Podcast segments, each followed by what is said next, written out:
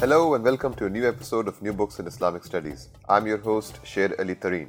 For each new episode, we choose an important new book in the broader field of Islamic studies and we chat with its author. In her fascinating and path paving new book, Indian Muslim Minorities and the 1857 Rebellion Religion, Rebels, and Jihad, Ilyse Morgenstein Fuerst, Assistant Professor of Religion at the University of Vermont, reorients our understanding of the 1857 rebellion in India while offering a nuanced theorization of religion, religious identity, and questions of violence. The title of this book announces the key terms and conceptual pillars that sustain it throughout religion, rebels, and jihad. The brilliance of this book lies in the way it raises and addresses a number of critical questions regarding memory, formations of religious identity, and conceptions of religion as a category through the close and energetic reading of a single event. This book is intellectual history at its fiercest. Nimbly written, it will also make an excellent text for undergraduate and graduate seminars. Here now is my conversation with Professor Ilyse Morgenstein Fuerst. Hello, Ilyse. How are you doing? I'm well, Sher Ali. How are you? Uh, very good, Ilyse. Uh, thank you so much uh, for your time on uh, New Books in Islamic Studies. Really looking forward to this conversation on this wonderful uh, and exciting new book uh, Indian Muslim minorities and the 1857 rebellion. Um, as you know, at least we have a, tradition on New Books in Islamic Studies that our first question is always biographical. Uh, could you share with our listeners a bit about how you beca- became a scholar of Islam, scholar of uh, South Asia? Could you share with us a bit about your uh, journey, uh, the narrative of how you became a scholar uh, interested in these topics? Of course. And I have to say that I love this tradition on the podcast. When I assign these podcasts to my students, this is the part they always talk about the most. Um, so I, I, frankly wish they would pay more attention to the book part, but I, I like that the genealogy of the scholar plays into how they imagine scholarship. So for me, I actually got my start at Colgate University. I was studying with um, Professor Omid Safi, and uh, I had the misfortune or the good fortune of being in his class on 9 11. And a class that had been one of, you know, interest and curiosity became something that felt um, incredibly salient and pressing, but also a really important way to feel connected at a time when, having grown up in the New York metropolitan area with half of my family living in the city. It just felt like an important thing to be reading about, and not not even Islam, but just religion generally. It was an intro to religion class, I should specify. And um, because I quite liked Omid's classes, I kept taking them. And because I was a scholarship kid, I was allowed to study abroad anywhere that Colgate had a program. And it just so happened that Colgate had a program in India. And as a kid in college who had never had a passport, I thought that that sounded, boy, so exotic and so special. um, and I'm, I'm embarrassed to share that because it kind of rubs against my own, um, forays into the scholarship of Orientalism, colonialism, exotification. But the truth of the matter was is that I was 19, 20 years old, didn't have a passport, and felt like if Colgate was going to pay for me to go anywhere, it should be somewhere really cool. Mm-hmm. And while I was there, I lived with um, a Hindu family who had named their children after um, people who I had assumed were Muslim uh, venerated people like Ali. And so this kind of tripped for me a set of research questions about um, what at the time I saw in terms of syncretism, but have later, you know, simply thought about as cultural praxis. And from there, I kind of just kept going. Terrific. So uh, the book is titled "Indian Muslim Minorities and the 1857 Rebellion," and the and the sort of the subheading is "Religion, Rebels, and Jihad." And we'll have a chance to talk about each of these key categories uh, as they are presented and analyzed in your book. But as the first question, I was wondering, Ilyse, if you could begin by sort of framing the project a bit uh, for our listeners, sort of the key sort of thematic or argument that animates it. I found it very interesting that you take an event in in South Asian history, in world history, in fact, the 1857 rebellion, and you connect that event to much larger theoretical questions in religious studies and the study of South Asian religions and South Asian Islam, etc. So you do that very masterfully by taking one event and then asking much broader questions from it. So I was wondering, as a first sort of uh, sort of framing uh, kind of a question, could you sort of share with us what's the key sort of thematic or argument that you uh, broadly pursue uh, in this in this book? That is a great question. So the key thing that I'm thinking about as I tell a story about the 1857 rebellion is how Muslims come to be known in a very particular way, um, first in South Asia and then more broader on the global scale. And for me, that that particularity is a process of minoritization and racialization. And so the key argument of the book is that in the wake of this rebellion, we see a solidification of Muslims as necessarily violent, rebellious, seditious, and ultimately jihadi because of the events of the rebellion. So it's it's a way it's a, in some ways it's a circular historical process, right? So this event happens, people th- start to write about it and think about it, and in the process of writing and thinking about it, the memory of it becomes uniquely tied to Muslims, and that tying of a memory uniquely to Muslims also ties a certain interpretation to Muslims. So what I'm interested in is historiography and how those classifications come to play out. And it just so happened that this particular event in 1857, 1858 is a really great way to tell the story of how Muslims become minoritized and racialized in a very specific way. Terrific. So, so let's begin with the first aspect or the first sort of key term uh, that uh, uh, grounds this project, the idea of religion. And you know, this is a really massive question, but again, you address this really broad question by the the very specific example of the rebellion, which is the question of how the category of religion was regulated and uh, managed by the British uh, colonial uh, government. Uh, so, could you give us some kind of a historical context? I'm primarily referring to the first chapter of this book, The Company, Religion and Islam, of what are some of the ways in which religion as a category was, as you put it, policed uh, in this uh, late 19th century context, and then how that policing of the category of religion connects to the rebellion, this event of the 1857 rebellion. Yeah, so that is a really big question. I will do my best to answer it um, clearly and briefly.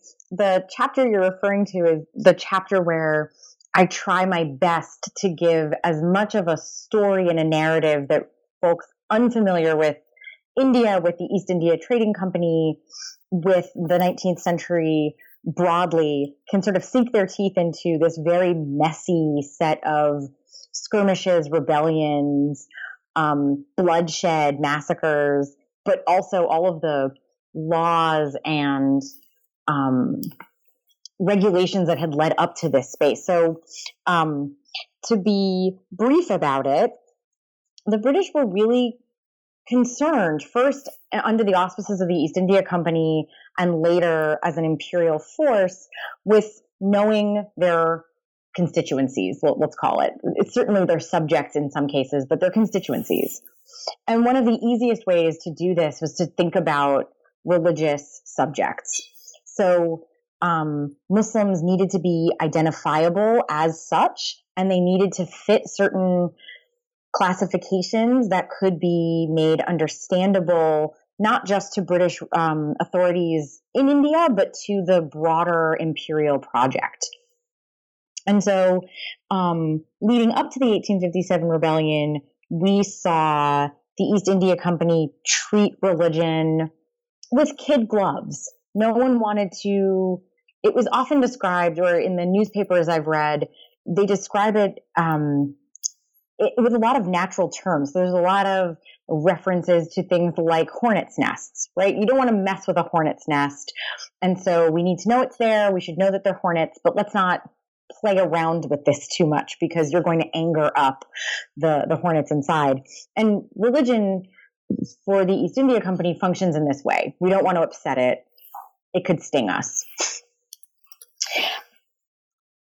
Um, shall I keep going on religion? Sure, as you absolutely, if you absolutely. Uh, okay. Yeah. Um, at the same time, however, folks knew that this this category was salient, so you don't want to ignore what is there, and we don't, but we also don't want to bother with it. We don't want to upset religious sensibilities in in any major way. And things start to change over the course of the 19th century, particularly after um, the the Charter Act of 1813, which more or less allows religion to, to play more of a role in day to day life. So things like missionaries being allowed in a sanctioned way as opposed to an under the table kind of way. And we start to see um, things that will later be called grievances against uh, so called indigenous religions, right? So uh, orphanages set up where children are raised as Christian, but obviously without parental supervision because it's orphanages. And so the stripping of culture and language, all of these sort of broad critiques of colonialism and imperialism that we see in other parts of the world functioning here, but specifically within a realm of religious identity.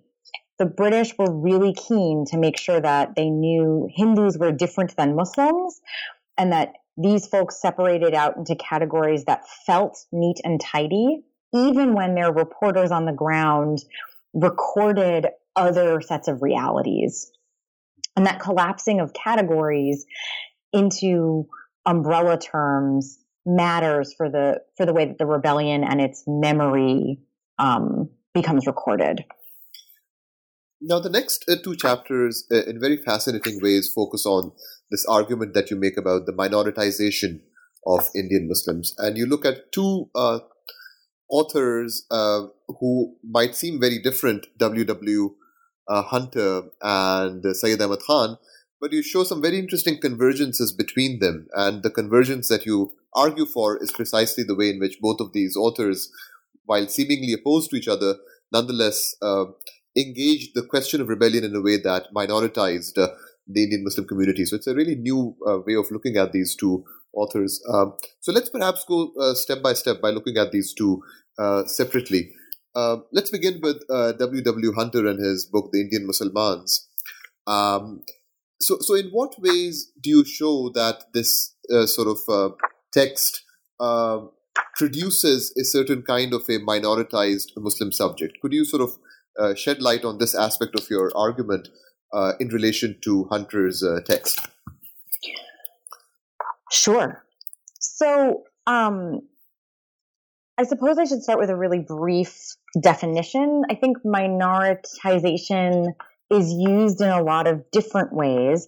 The way that I use it is to think about how Muslims were systematically um, denied power and access through the implementation of British imperial power.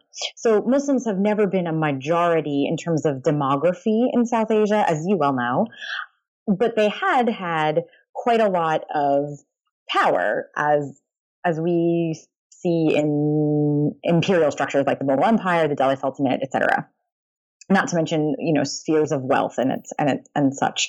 So the minoritization piece here is, for me, the transition from Muslim elites being elite within a Muslim or a um, or a Mughal system, and we can have a conversation as to whether those are interchangeable. To the to needing to be subservient to and therefore reflexive around British imperial power. And the way that I think Hunter does this in this kind of ridiculous book. I mean, The Indian Musalmans is one of those books that I think scholars wave around as this quintessential um, 19th century colonial tome. But we don't get past the title because it's the Indian Musalmans, colon, are they bound in conscience to rebel against the queen? Question mark. And then in something like 300 pages, uh, the answer is yes. They are totally bound in conscience to rebel against the queen, and let me tell you why. And the ways in which um, I see this book as creating a Muslim minority is how Hunter kind of systemically and systematically, so systemically because he works for the state, he's commissioned to write this book. Um, and so, like, it is a as he calls it in the, I think in the preface he calls it the, a demi official mm-hmm. work of the crown. And so it's a it's a systemic kind of pronounce, pronounce, pronouncement about Muslims in India, but it's also systematic. He goes point by point through Muslim law books and Quranic exegesis. Now, cherry picking what he feels like, but it looks like a very well researched tome. And in so doing, he sort of crafts a very particular version of a Muslim who ought not to have power, who never really had full control over South Asia in the first place, and whose um, status ought to be reconsidered completely. And he does that in parallel to making claims about inherent and transmittable, almost biological characterizations of Muslims, um, like being inherently suspicious or bound to rebel against the queen.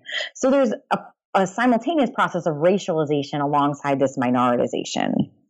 Uh, terrific. Yeah. You know, I realize I'm sort of having you uh, uh, succinctly uh, summarize some very uh, complex uh, analysis that you've done in these chapters, but but that's in, really useful. Um, let's perhaps shift the focus to Sayyid Ahmad Khan because that is the the next uh, chapter of the book, and and and you analyze uh, Sayyid Khan's, or for some Sir Sayyid Ahmad Khan's uh, uh response to W. W. Hunter, and you also look at his other uh, text on the causes of the uh, Indian revolt. Um, and again, although a very different author, but you show that there is a similar process of minoritization that is at work even in this kind of a text by a Muslim author responding to this um, sort of you know British uh, author like W. W. Hunter. So, how does this process of minor- minoritization work in the case of Sayyid Ahmad Khan? Uh, what, how do you sort of see this a similar kind of a process at work here? Yeah, so I one of the things that is really important to me in this book and in my research broadly is thinking about how the legacies of colonialism and imperialism and the, the offspring of those um, big categories like racial categories, like categories of religion, mm-hmm. are pernicious systems and hegemons. So it is hard for someone like Sayyid Ahmad Khan, despite deeply resisting some of Hunter's claims, to escape the languages that are thrust upon him. So he is both resisting and participating in the very categorization and labeling that um, that Hunter eh, sets out, right? Like the way I've tried to describe it is that Hunter had set um, in this little exchange between them, and it's not a proper exchange. Hunter writes Indian Musalmans, and Khan writes um, years later the review of Indian Musalman. So it's not a direct conversation, but one can imagine them in conversation. And certainly how um, Sayyid Ahmad Khan wanted us to, to read them. Hunter set the rules of the game and he named the game, right? Hunter said, We're playing tennis. And Sayyid Ahmad Khan is hitting the ball back as hard and as fast as he can. But Sayyid Ahmad Khan did not say, Sorry, we're not playing tennis. We're playing cricket or we're playing we're not playing a game at all. We're having a conversation. So in some ways, Ahmad Khan becomes trapped in the game that someone else has set. And for me, that analogy, while a little bit showing how much of a jock I wish I was, um, it kind of sets the terms of how Sayyid Ahmad Khan unknowingly or unwittingly participates in further entrenching the very terms and the very understandings of his community even as he's trying to argue against them because he's only using the the language that that Hunter sets out. And certainly we see examples of this in other places, right? Audre Lorde very famously calls this using the master's tools. And if you use the master's tools, you can't really escape the master in a certain way. Mm, that's fascinating. Uh, but continue. Did I uh, uh, interrupt you there, Ilyse? No, I wanted to make sure I answered your question oh, about how his. Okay. Absolutely, and and the sort of uh, as I said, this the way in which you look at the convergence between these two very different authors is something very novel in the historiography. This is uh, really really interesting. Uh, actually, before we get to the next uh, sort of theme of this book, which is jihad, and which you really elaborate in the chapter four, a question that actually just came to my mind, Ilyse, as I was thinking back to the uh, introduction of the book, which is that um, you know this event of 1857, as you mentioned, uh, is given different names by different people depending on their vantage point, depending on on how they look at this particular moment. It's called the War of Independence or the Mutiny, etc. But you chose uh, as uh, the descriptor for this event the 1857 rebellion, and you have a very interesting discussion in the introduction about why you chose this particular description as opposed to others. Could you share with our listeners uh, sort of the stakes of how you named this event and what went into your decision of calling it the rebellion, 1857 rebellion? Yeah. So I think I count maybe six or 7 mm-hmm. six or seven ways that people name uh, what I'm calling the Great Rebellion or the 1857 Rebellion. So most commonly, especially um, for British listeners or British readers, the Sepoy Mutiny or the Indian Mutiny. Some folks call it the Uprising or specifically the Uprising of 1857. Sometimes you'll see Sepoy, which really means soldier, um, uh, Sepoy Rebellion, Sepoy Revolt. In, you see Hindu nationalists in particular calling it the Indi- Indian War of Independence or the First War of Independence. And then you see a lot of authors, and I talk about this in various parts of the book, calling it the Muslim or the Mohammedan um, rebellion. So it goes by a million different names, seemingly. And I think that words are important and that language expresses power. Um, and so I don't want it to sound like a semantic argument that gets us nowhere, but I do think there's something really telling in calling it, say, a mutiny as opposed to a rebellion, right? A mutiny often, if not singularly, refers to soldiers um, rising up against a commanding officer or rising up against a, a leader of some kind. And so historically, thinking about the Sepoy mutiny, that almost limits its impact. And it sort of locates this as a bunch of soldiers who didn't like their commanding officer, didn't like the rules of the commanding officer, didn't like the commanding officer's commanding officer, right? There's a million ways that we can think about that militaristically, but that's really limited. And the rebellions and the massacres and the skirmishes certainly spread outside of that community quite quickly. So I don't even think it's historically, it doesn't capture what we want it to capture. And I think that rebellion, um, it gets at what folks wanted it to be, right? Folks wanted it to be something that really challenged and resisted increasing imperial, uh, British imperial advances. It signifies something much more widespread, but not necessarily organized. So I, I don't want to give the impression that this was a grand conspiracy of leaders in India who organized like a well fought militia. These were skirmishes and small massacres and small events that sort of rippled effect across North India in particular over the course of about a year. And in various points in that year, the British were not convinced they would win. And so I want the power of that and the fear of that and the um, largesse of that to be to be made clear and to remove it simply from the militaristic like highlighting sepoy or mutiny and also um, to honor what the sources themselves say so most of the sources that are written in India, whether by British authors or um, Anglophile authors or um, Indian authors, talk about it as a rebellion or a revolt and not as a mutiny. Now, the the next sort of chapter and the next key category of this book, jihad, uh, you show really brilliantly the way in which jihad serves as the conceptual key that connects uh, the theme of minoritization with that of racialization. That sort of serves as the sort of conceptual glue that brings these two uh, themes uh, together. So I was wondering if you could say a bit about how this idea of jihad, uh, especially in the context of the 1857 rebellion, um, gets deployed in in forming a certain kind of an image of the Indian Muslim as unruly, as always uh, a source of threat, etc. What you eventually call the racialization of the Indian Muslim subject. So, how do you connect the category of jihad with this broader process of racialization? Um, yeah, so it's a really great question. And you're right. It's the linchpin of my argument.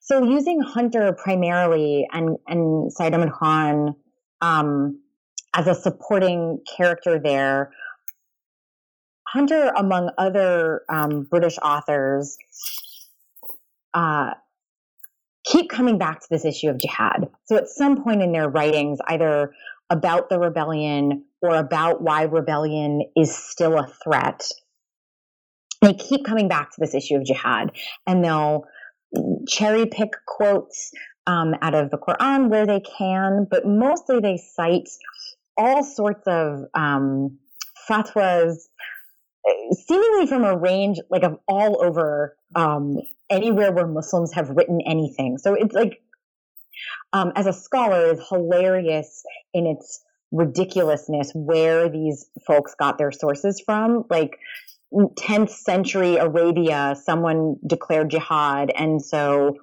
you know, God bless them, the British author will cite that and claim that it's relevant to South Asia.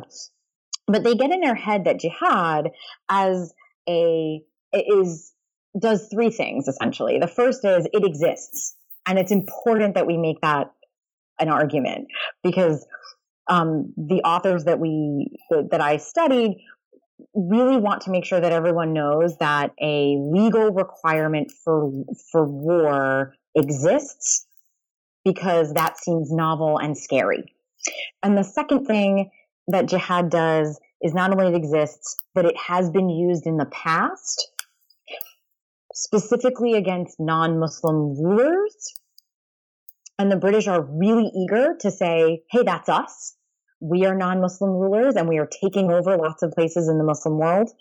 Um, and so we are at risk of, of being threatened with jihad. And then the third part is this racialization part, which is all Muslims, because they have to say yes to everything in their tradition, in this worldview, not in mine, right? Um, and because we are foreign invaders who are decidedly not Muslim, will at some point rebel. We know that for a fact is essentially the thesis statement of folks like Hunter. And so for me, that jihad exists, that folks have declared jihad or a, a just war, and that's kind of the way that he thinks about it. That fact, those facts sort of very quickly slide into and Muslims are required to perform this task regardless of time, of space, of context. And thus you see a really quick collapse between jihad existing and Muslims existing to Muslims necessarily being jihadi to any Muslim under British rule being a threat to the crown.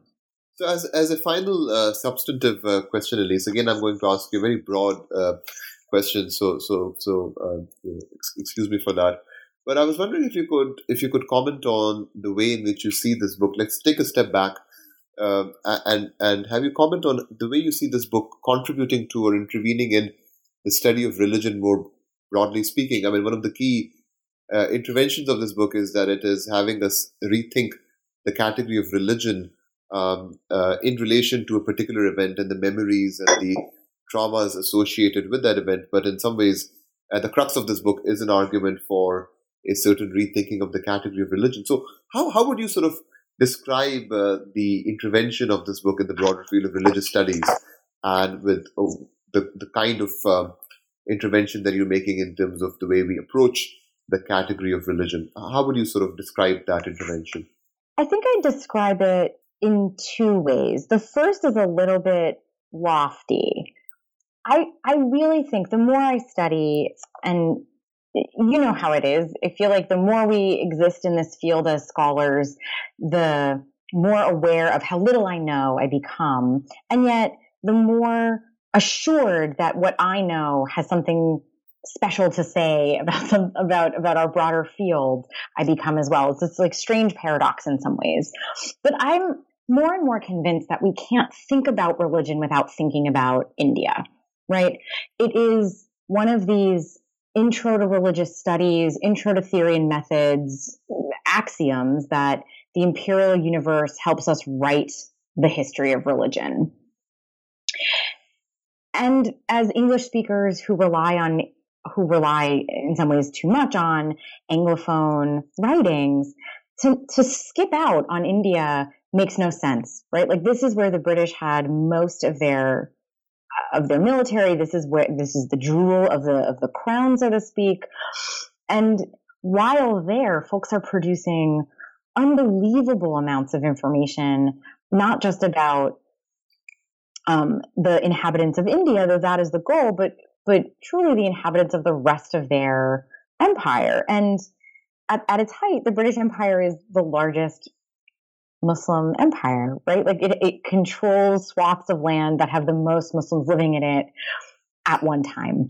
And so I, the loft, my first lofty understanding of this book is if we are not thinking critically about India, and if we are not thinking critically about the transfer, the bloody and brutal transfer of power between the Mughal Empire and the British Empire and all of the definitional shifts that come with it. As we think about religion, we've misunderstood the history of our own field because so much of this data comes from the experience of those authors and observers and, uh, and primary sources that get sent back to the metropoles in that moment. And the second goal I have for this book, or the second, if I were to step back and say, what is this doing? I actually want it to really help us think about um, how religions are not races and Islam is not a race, but Muslims have and continue to be racialized in a very predictable way, and that is around violence and particularly around this language of jihad as jihad is both a threat, um, a, like a violent threat in the way it's understood here, but also as um, an underlying, at any moment, someone who seems okay could not be, which is which is where I'm talking about. That is how I describe Sayyid Ahmed Khan, right? Like he's a servant of the empire. He is knighted by the queen for his heroic deeds during the Great Rebellion. And yet, even he can't escape being labeled as a potential rebel, a potential jihadi. And so that kind of racialization that we see, I feel like is pretty predictable in the imperial and post-imperial and post-colonial spaces that we exist in. And I want us to think more critically about that. I want us to think more critically about how we inherit words like jihad and use them today as if they're not insanely loaded in our current moment, but also loaded in ways that might have bigger historical legacies than we think about. So, as we come uh, to the end of our time, Ilyse, could you share with us uh, what's the next project? What uh, is the next thing that you're planning on uh, uh, working on? Yeah, so right now I'm collecting information on global, essentially parlaying this racialization of Muslims into a more global project and thinking about how Muslims have been racialized um, between and among different colonial spaces and thinking about that in terms of legacies with contemporary um, Islamophobia and anti Muslim rhetoric. Indian Muslim minorities and the 1857 rebellion Religion, Rebels, and Jihad, published by I.B. Tauris this year, 2017. Uh, thank you so much, uh, Ilyse, for this wonderful book, uh, for giving us so much to think about and wrestle with, and for your time today on New Books in Islamic Studies. Uh, a, a, treat and pleasure listening uh, uh, to you speak about your book and reading and learning from your book. So, thank you so much. Thank you so much. It's a pleasure to, to chat with you about it. Thanks for having me. So, this was my conversation with Professor Ilyse Morgenstein Fuerst on her wonderful new book, Indian Muslim Minorities and the 1857 Rebellion. I hope you enjoyed this conversation. And I also hope you will join us next time for another fresh episode of your favorite podcast on the New Books Network, New Books in Islamic Studies. This is your host, Sher Ali Tareen, signing off. Until next time, take care, stay well, and keep listening to New Books in Islamic Studies. Bye.